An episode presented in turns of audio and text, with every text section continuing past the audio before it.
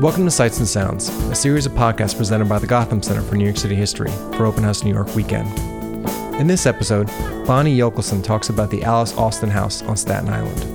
This charming little Victorian cottage, with a spectacular panoramic view of New York's harbor, was the lifelong home of, yes, you guessed it, Alice Austen, a pioneering photographer of the Gilded Age. It would most likely have been destroyed for harborside luxury condos if a handful of writers rediscovering female and lesbian icons of American history, had not learned of Austen's existence in the 1970s. That group arranged for the very first exhibition of her work, and, after several publications and films, established her posthumously as one of the great photographers of the Gilded Age. Yochelson, a former museum curator who has published on some of those figures, including Alfred Stieglitz and Jacob Riis, is writing a book on Austen's life and photography and shares that early research with us here. For more podcasts like this, for more Gotham Center programming, visit us at gothamcenter.org and sign up to our mailing list. Thanks for listening.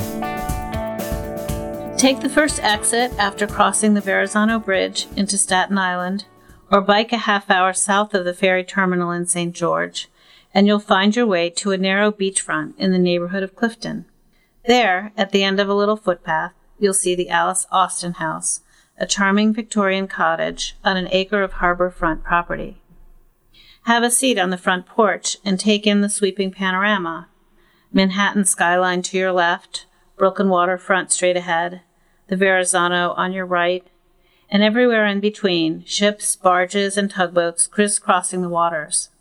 It was this same view that inspired a trading merchant named John Haggerty Austen to buy the property in 1844, 54 years before the five boroughs consolidated and 120 years before any permanent structure connected Staten Island to the rest of New York City. Austen enlarged and renovated the old farmhouse on the property, adding the fanciful Victorian Gothic woodwork and the picturesque paths and plantings surrounding the home. He aptly called it Clear Comfort. It was here that John's granddaughter Alice, a prolific amateur photographer, was born in 1866 and died 86 years later in 1952. Don't be embarrassed if you don't know her name. Alice Austen photographed primarily for her own satisfaction. Supported by family wealth until the 1929 stock market crash, she lived in dire poverty during the Depression, eventually mortgaging her home and selling her family valuables for food and fuel. In 1945, when she was forced to leave Clear Comfort, she donated her photographs and family papers to a historic Richmond town. Only in 1951, the year before she died, were her images and her story introduced to the public in Life magazine. In the 1960s and 1970s, feminists recovering the lives of notable women began to explore Alice's photographs, and architectural preservationists helped save her home from demolition. Since then, a growing audience has been drawn to Austen because of her 50 year partnership with Gertrude Tate. In 2017, the Austen House was declared an LGBTQ historic site. I'm working on a book about Austen's photographs, and it's been one of the pleasures of my research to spend time at Clear Comfort, which has a small but important archive, and at historic Richmond Town, which preserves more than 7,000 of Austen's negatives and vintage prints. I first encountered these images in 2001 when I helped prepare a new interpretive plan for the Austen House. Five years later, I also briefly advised Maxine Friedman, the senior curator at Historic Richmond Town, on an ambitious preservation project of the Austen collection. Since then, I've written books and curated exhibitions on the New York City photographs of Alfred Stieglitz, a pioneer of modern art, and Jacob Riis, a pioneer social reformer. Both of these men were Austen's contemporaries, and like her, amateur photographers.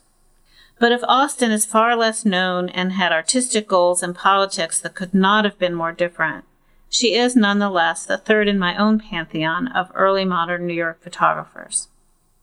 Let's step back a moment first, though, to the early 1800s. Staten Island, like most of the outer boroughs and upper Manhattan, was mostly farmland.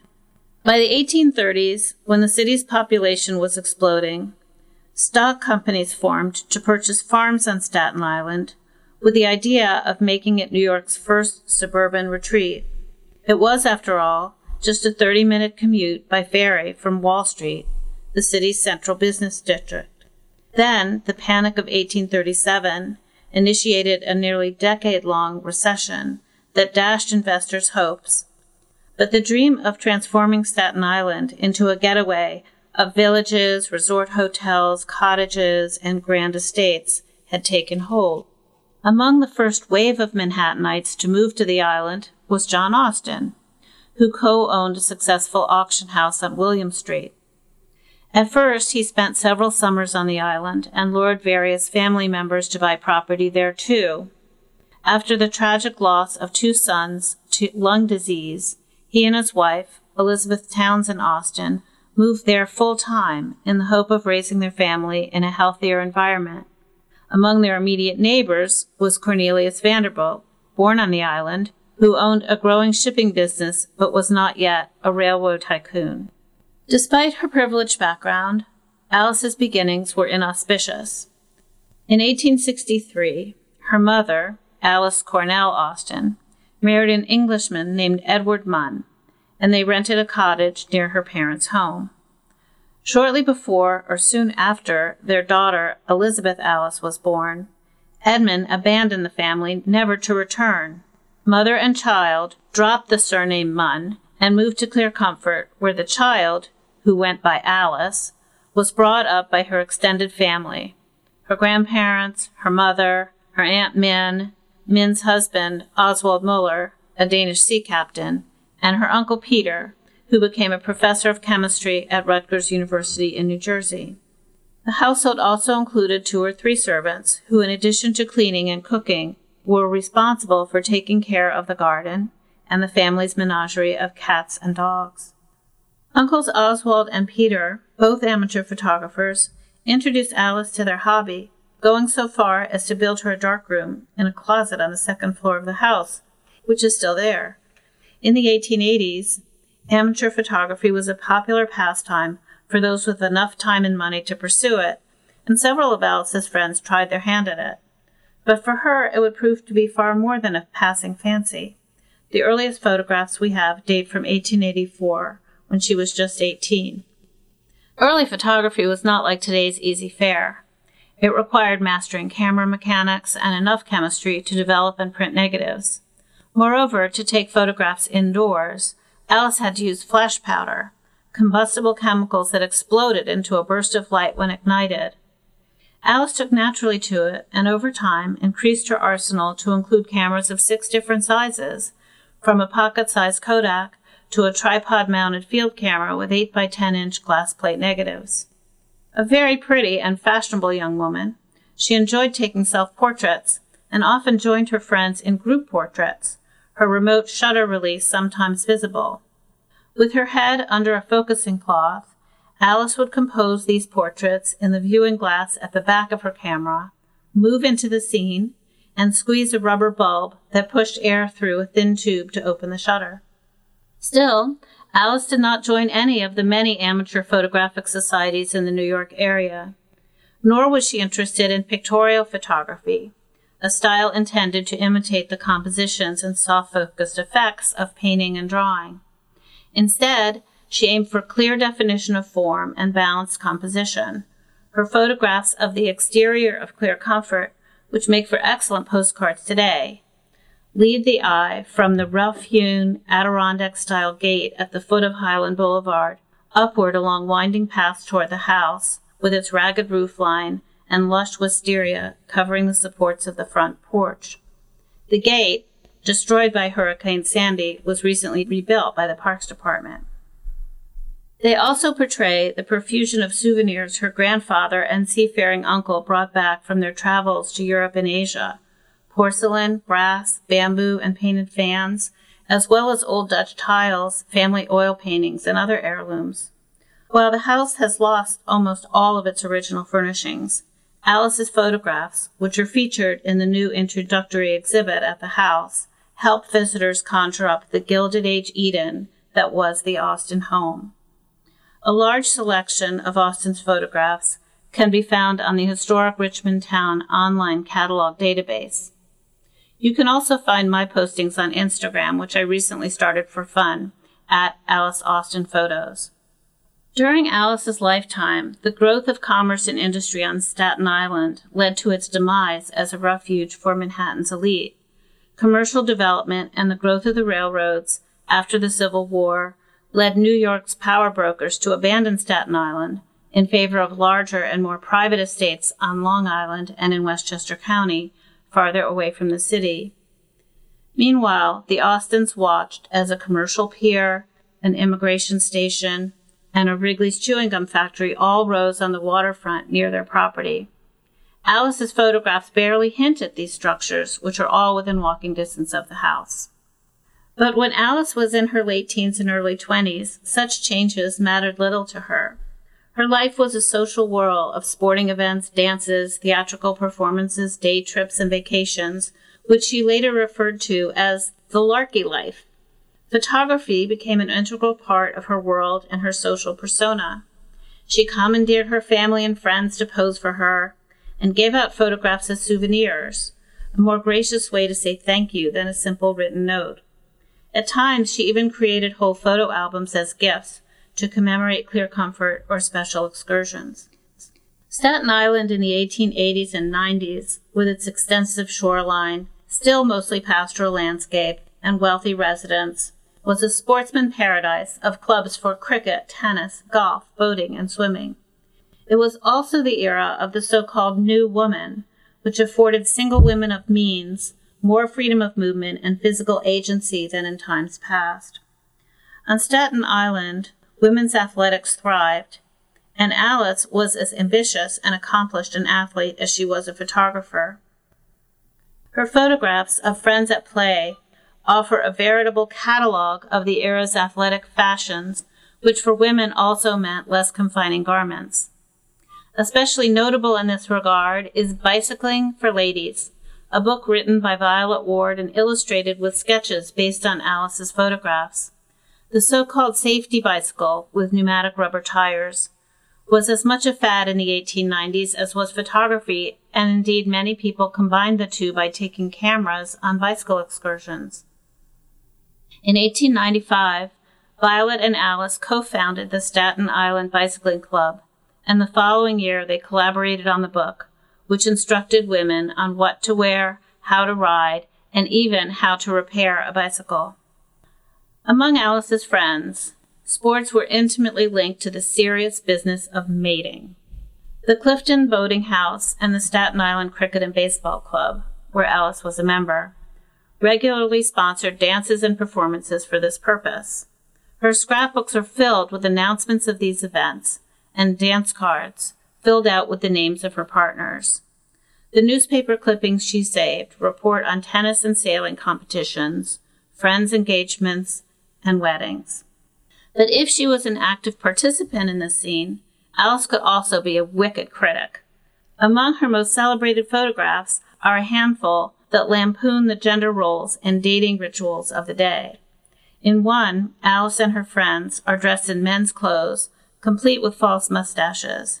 In another, she and a friend are dressed in undergarments with their hair unbound, wearing face masks, and posing brazenly with fake cigarettes. Because Alice never married, and because of her subsequent partnership with Gertrude Tate, some consider these playful homoerotic scenes as coded lesbian messages. But this type of play, and even this genre of photograph, was fairly conventional and would not have been considered particularly subversive in Alice's time. Years later, she explained that she took these photographs for the fun of it, and I'm inclined to take her at her word. As the years of her larky life waned and many of her friends married and had children, Alice began photographing outside the safe cocoon of her social set. The height of this activity came in 1896, when she embarked on two projects of special note, one commissioned by a neighbor, and the other her own invention. The first was for New York's quarantine station, just south of Clear Comfort, where thousands of immigrants were inspected on their way to the newly opened federal entry station at Ellis Island. In 1896, Alvah Doty, the health officer of the Port of New York, who lived at the quarantine station, asked Austen to record its operations.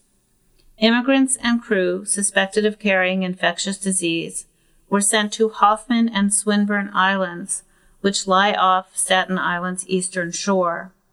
In her photographs of the islands, immigrants are seen from afar, perhaps because of fear of contagion. But Alice loved the assignment and returned to the islands over several years.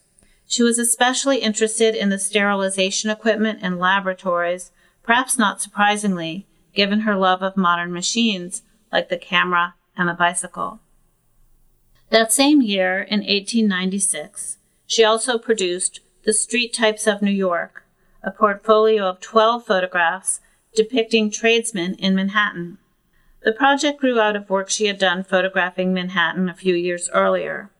At first, she chose standard tourist sites like Central Park and Grace Church, but soon turned her attention to immigrant neighborhoods like the Lower East Side. In the earliest of these images, she tried to capture the lively street spectacle of vendors and pushcarts, but soon she settled on a more orderly composition in which a single tradesman or a small group posed for her camera in an empty streetscape. These portraits featured traditional pre industrial workers like organ grinders and peddlers, as well as modern laborers such as bicycle messengers and postmen. From 70 street type negatives, Alice ultimately settled on 12 prints for the portfolio, each mounted on cardstock and placed within decorative covers, much like a coffee table book today. Here it's worth pausing a moment to appreciate how these two projects enabled Alice to step beyond the social expectations of her gender and class. Staten Island residents had lobbied hard for the removal of potentially dangerous immigrants from their community. Yet Alice seized the opportunity to frequent the quarantine islands and delighted in the work. It's perhaps not too much of a stretch to consider her a precursor of Margaret Bourke White, who photographed the workings of Cleveland's steel mills in the 1920s. Bourke White's dramatic images drew the attention of Henry Luce, the powerful publisher of Time and Fortune magazines, who launched Bourke White's meteoric career as a photojournalist. It was not only her pictures that captured Luce's imagination, but the specter of a pretty young woman taking physical risks to photograph a man's world. And there is something of this in Alice's quarantine pictures as well. In photographing working class immigrants on the streets of New York, Alice defied another set of expectations. Perhaps because she was long used to corralling friends and family for her portraits, she was able somehow to convince total strangers who probably had a poor command of English to oblige her. But how did she bridge the social chasm between herself and these street workers? Alice was used to shopping in Manhattan, so she had no fear of crowds. But the slums of the Lower East Side was another matter.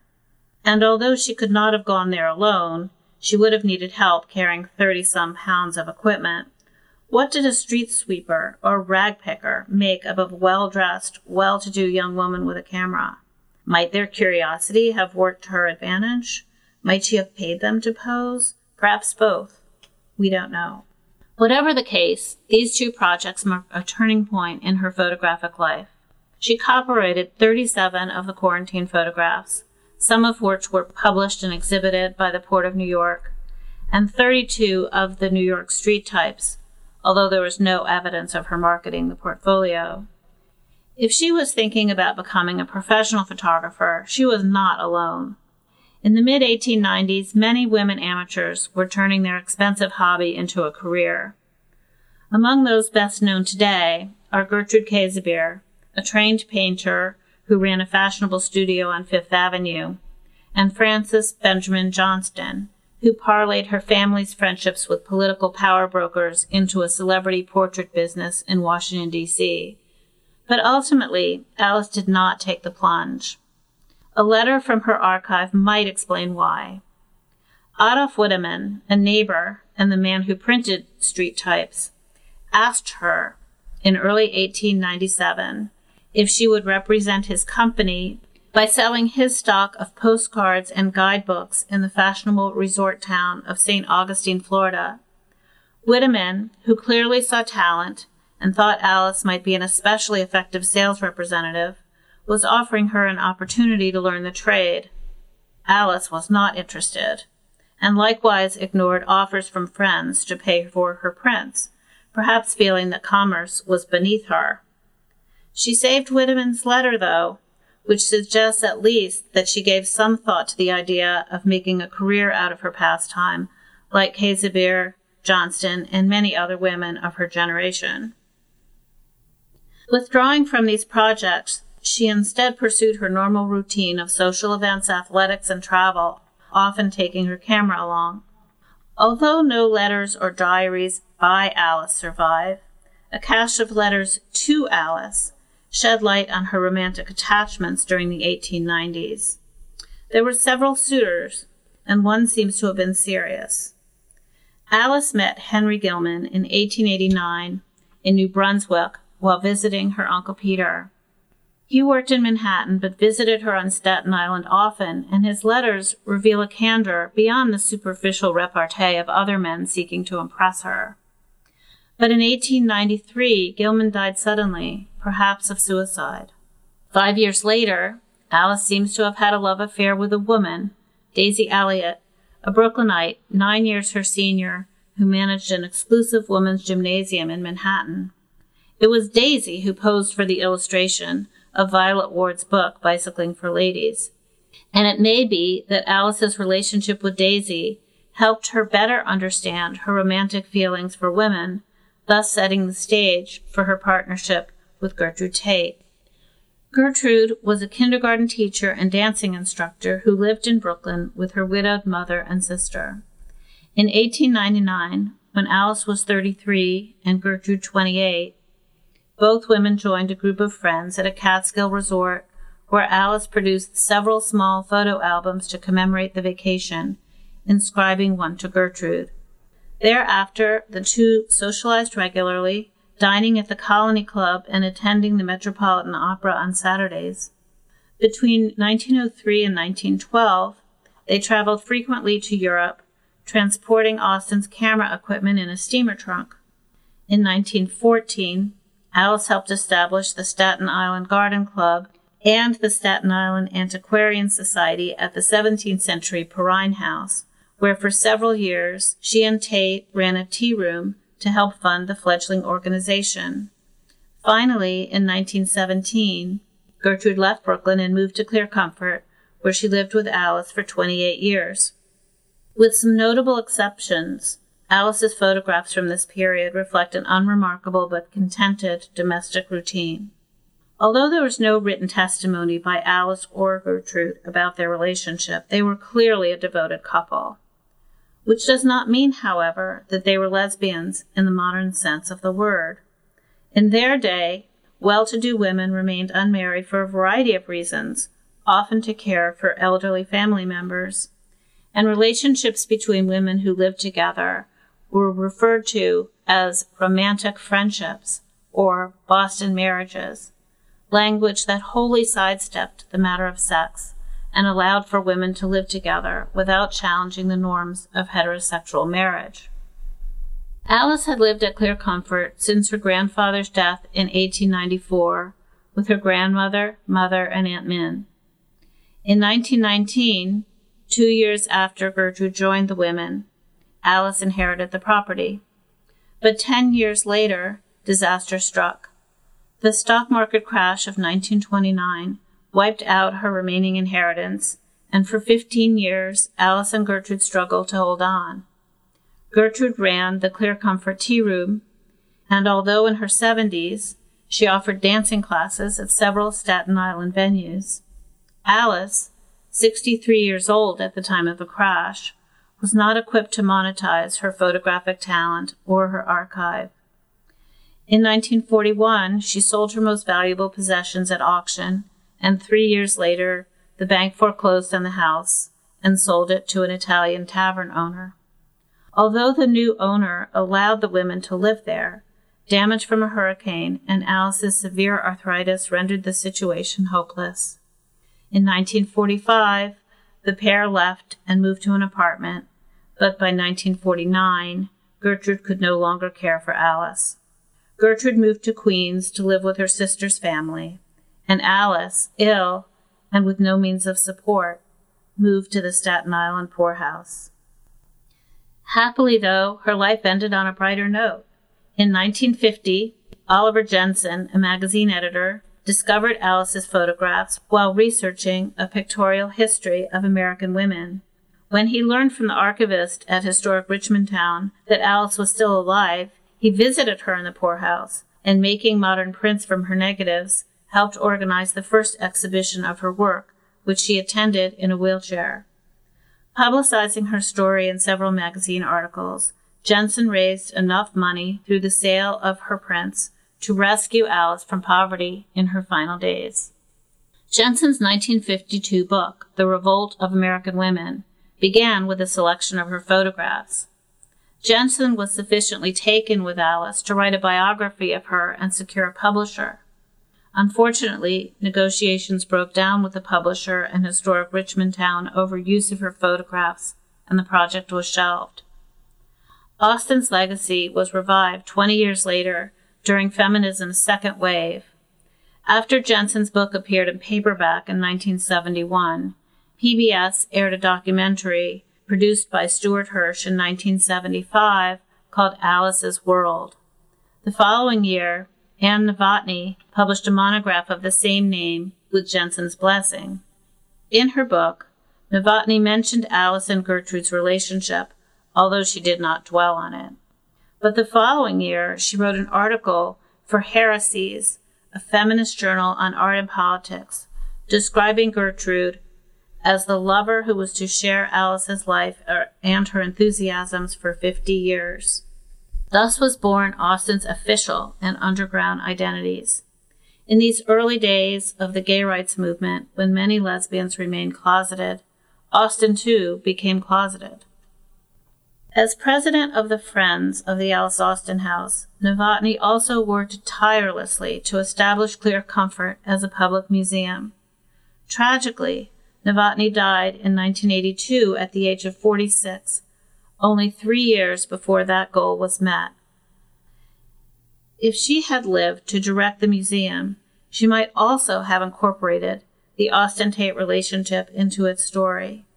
Instead, her 1976 book, which downplayed the relationship, became gospel for staff and supporters, and in the 1990s, lesbian activists staged protests to bring that aspect of Alice's life into the open.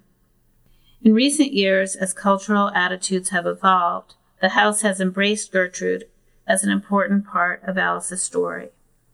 But if this evolution is certainly a cause for celebration, the recent focus on Alice as lesbian pioneer and feminist icon has obscured the conservative side of her character Alice loved athletics, fashion, new technologies, and women, but she clung to her family's privilege. She took great pride in her ancestry, was staunchly Republican, and shunned the immigrant families that encroached upon her neighborhood. And Alice suffered because of her conservative values. At the height of her powers, she did venture into Manhattan's low income neighborhoods and the immigration centers of Hoffman and Swinburne Islands but only as a temporary visitor. In 1897, she considered a professional career, but rejected it. And it was modern capitalism that ultimately destroyed her way of life during the Great Depression, leaving her defenseless as a result of these decisions. Alice Austen's is a remarkable tale, and her home is a magical sight. But for a handful of people, both might have been lost to us. Today, if you look across Highland Boulevard, you'll see an apartment building with spectacular harbor views. The Austen house would most likely have been bulldozed for a similar development, if not for the efforts of the Friends of the Alice Austen House. Historic Richmond Town has, likewise, safeguarded the Austen collection for nearly 75 years, and thanks to curator Maxine Friedman, has made it fully accessible to the public. In the past two years, Historic Richmond Town, and the Alice Austen House have hired dynamic young executive directors who have brought new energy and ideas to both organizations. So don't be surprised if you hear a lot more about Alice Austen soon. I hope my own book will bring more New Yorkers and general visitors to Staten Island. But no need to wait. Please go and visit now. Thanks for listening to this episode of Sights and Sounds. Be sure to check out the rest of our podcasts at gothamcenter.org and sign up to our mailing list to find out about other programming here at the Gotham Center for New York City History.